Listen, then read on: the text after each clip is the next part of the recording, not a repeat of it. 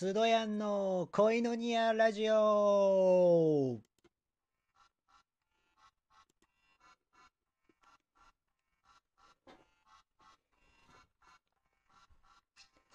ハレルヤゆで卵を後で食べようとカバンに入れたらそのまま忘れて気づいたら悪臭騒ぎで大惨事。それでも神様に愛されてる男スドヤンです。どうもよろしくお願いします。恋のニアラジオ始めていきたいと思います。えー、そうなんですよね。えっ、ー、とちょっと卵で失敗したんですけれども。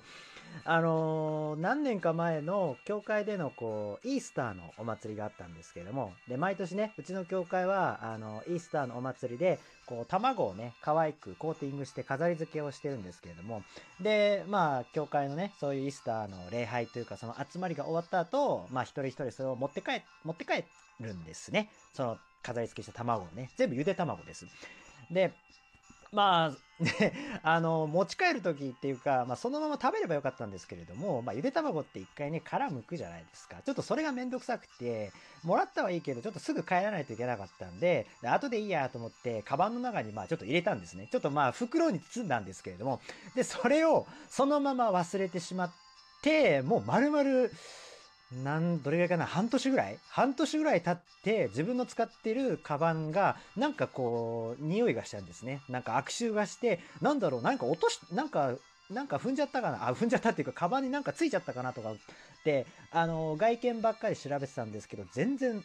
なんかそういう跡がなくて何かなと思ったら、ああと思って思い出して、中を調べたら、あのー、やばいことになってたんですね。その卵のことを中で入れっぱなしだったのすっかり忘れて。で、周りからそれを気づかされ、気づいて、ようやくその悪臭に気づいて、自分もそれに気づいて、ようやく思い出したっていう。いやー、アホやん っていうね、ちょっとそういう卵に関する失敗談がありました。はい。というわけでですね、あのー、皆さんどんな卵料理が好きですか？いや、今日はそんな話じゃないんですけれども、えー、まあ、イースターね。イースターのお祭り。皆さん、イースターのお祭りってね、聞いたことあるでしょうか？まあ、名前はね、聞いたことありますよね。あのー、結構いろいろな、ね、ディズニー、ディズニーランドでもよく卵のね、そういうイベントとしてもあったりとか、まあ、あるところはね、ポケモン GO のなんかのイースター、いろんな卵、ポケモンの卵があ配布されるイベントがあったりとかね、いろいろイースターのイベント、イースターっていう名前よく聞くと思うんですけれども、まあ、イースターは、まあ、知ってる方はご存知の通り、キリストの復活をお祝いするっていうのが、まあ、イースターの祭りです。まあ、といってもね、やっぱ日本では、まあ、クリスマスよりさらに、まあ、認知、そういうキリスト教の意味での認知度は低いと思うんですけれどもね。で、今年のイースターはですね、明日4月の12日です。あのー、まあ、なんでこう、毎回ね、毎年日にちが違うんですけれども、なぜかっていうと、イースターは、あのー、秋分の日の後の最初の満月、まあ、スーパームーンですね、の次の日曜日と、まあ、決まってるんです。まあ、決まってるんです。そういうことです。はい。深くは掘り下げないで、深くは聞かないでください。だつまり、あのー、まあ、曜日は一緒です。曜日は一緒だけど、毎年日にちは違います。で、今年は明日の4月12日が、まあ、イースターのお祭りの日です。で、まあ、キリスイエス・キリストが十字架につけられて、死なれて、蘇るまで、まあ、あの復活するのは3日目なんですね。3日目です。で、大体それで言うと、木曜日、日曜日が復活の日だとして、木曜日は、まあ、こう、最後の晩餐ですね。弟子たちを囲んで、最後の食事をするっていう、まあ、海外にも有名なシーンがありますね。最後の晩餐をして、そしてイスカリオテのユダが裏切って、そして金曜日、ユダ、裏切ったユダがキリスキリストを最初たち明け渡して、えー、十字架につけられる。それが金曜日。そして今日、土曜日は、あお墓に埋められる日。そして明日日曜日は復活ということなんですね。つまりこう3日目によみがえるってこうよく言う聖書で言われるんですけども、それはその十字架にかかる日を含めて金土日を数えて3日目ということなんですね。はい。という、まあ、うんちくはさておき。そしてね、まあ、イースター、さっきも言ったんですけど、私たちクリスチャンで重要視してるのは、まあ、やはりキリストの復活です。キリストの復活。私たちのこう弱さ、罪のために自らキリストは体を張って自ら十字架につけられて死なれそれで、それだけではなくて、その後復活したことで私たちもその罪が許されたという認識。まあ、このことに関しては別の回で、まあ、詳しくお話ししています。私が伝えたいことっていう回で話してますので、詳しくはそちらを聞いてみてください。で、ただ、イースター、イースターという言葉自体は直接聖書と関係あるものじゃないんですよね。イースターっていうのはこう、英語なんですけれども、まあ、ゲルマン神話から出てます。で、まあ、それはその春の女神の名前がエオストレって言われそうなんですけど、まあ、そこからイースターと来てるみたいですね、英語で。で、そのゲルマン、ゲルマン人たちはこう秋分の頃に春の到来を祝う祭りを行ってました。はい。なので、えー、まあ一説ではそういう異教の祭りが聖書的にあがなわれたと考える方もまあいらっしゃるでしょうね。まあ、とにかくそのイースターという言葉自体は聖書には直接関係するものではないですけれども、まあ、よく使われる言葉ですね。で、そもそもなんでこう、卵、イースターエッグ、エッグがまあ象徴してるか、あまあ、シンボルになってるかっていうと、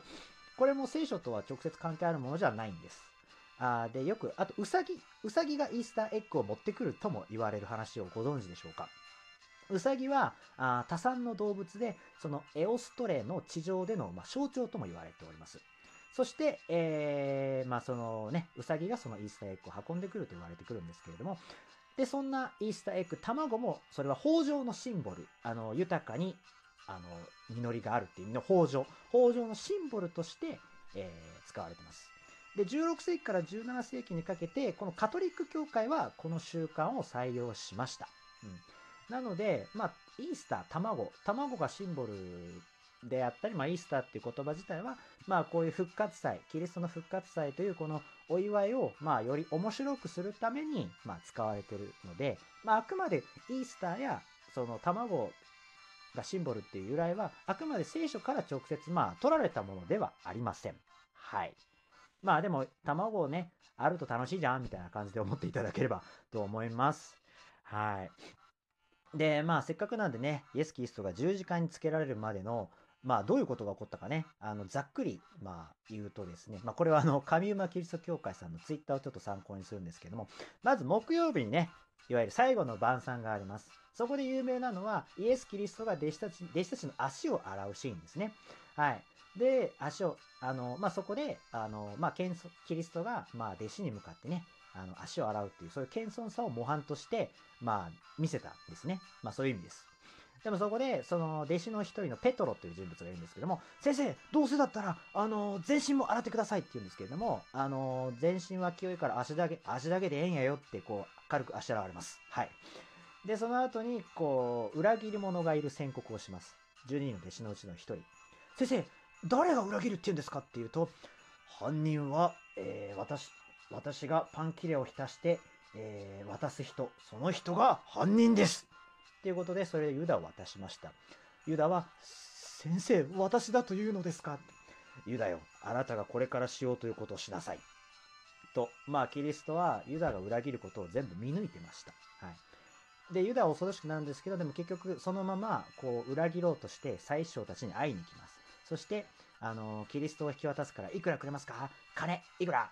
そしたら最初たちは、あ銀貨30枚をやろうっていうことで、えー、そういう取引を行いました。まあ、最初たちもイエス・キリストを殺そうと、ネタ、まあ、妬みなどでね、やってたんでね。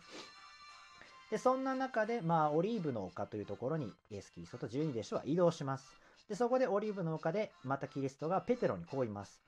ああ、ペテロ、お前、今夜、あ、イエス？誰それ？って言うぞ。しかも3回。鶏が鳴くまでに3回。ペテロは、またまたご冗談をってことがあるんですけれどもね。でも後で実際十字架につけるときそのことが起こって、あの、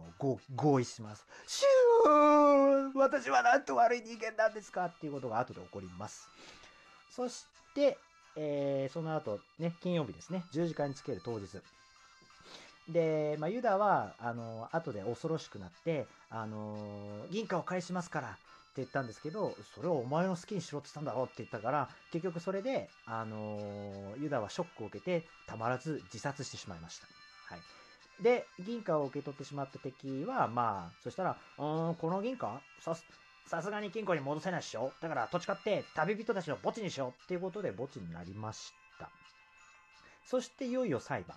キリストが十字架につけられる直前、ここで有名なのは、こう、ローマの総督のピラトですね。ピラトという人物がイエスにこう言います。お前は王かそしたらイエスはイエスと言います。そしたら群衆は、はいダウトみたいな感じで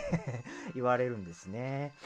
で、総督はもう一度群衆たちに確認します。おい、お前らこいつに罪はあるのか本当に悪いことをしたのかと。そしたら群衆は、十字架につけろ十字架につけろって言うんで、もう、群衆、もうピラト総督はもう恐ろしくなってたまらず、ああ、わかったわかったあ。もう好きにしてっていうことで、あっさりキリストを十字架の刑にしてしまいました。そしてキリストは官邸に移動して、まあ官邸でイエス・キリストはもう茨の冠をかぶったり、あの、まあいろいろね、あの、唾を吐きかけられたり、鞭打たれたりと、まあ、侮辱を受けます。そして十字架に、金曜日、十字架につけられました。そして、えー、今日、土曜日はま墓に埋葬された状態。そして明日、そして明日、あのー、そして明日、キリストが復活をされるということなんですね。キリスト復活大成功どうもおはようございますって人たちは、えー？とかって思ってびっくりして、何気なく顔で出てくるんですね。まあ、ざっくり言うとこんな感じです。はい。でもこの復活は本当に、私たち、まあ、ちなみにクリスチャンはこのイエス・キリスト十字架の死と復活を聖書の中でとても大切に思っている部分であります。そして毎年、その十字架の復活、キリスト、あ、十字架による、あキリストの復活を、まあ、お祝いするという、そんな祭りとなっております。はい、ということでですね、今日はちょっとイースター、イースターのことについて話してみました。よろしければ、あの、今ね、コロナの騒ぎであれなんですけれども、あの、いろんな教会でライブ配信しているので、よろしかったら聞いてみてください。ここまでご清聴ありがとうございました。あなたは愛されるために生まれた人です。それではまた次回会いましょう。シャローム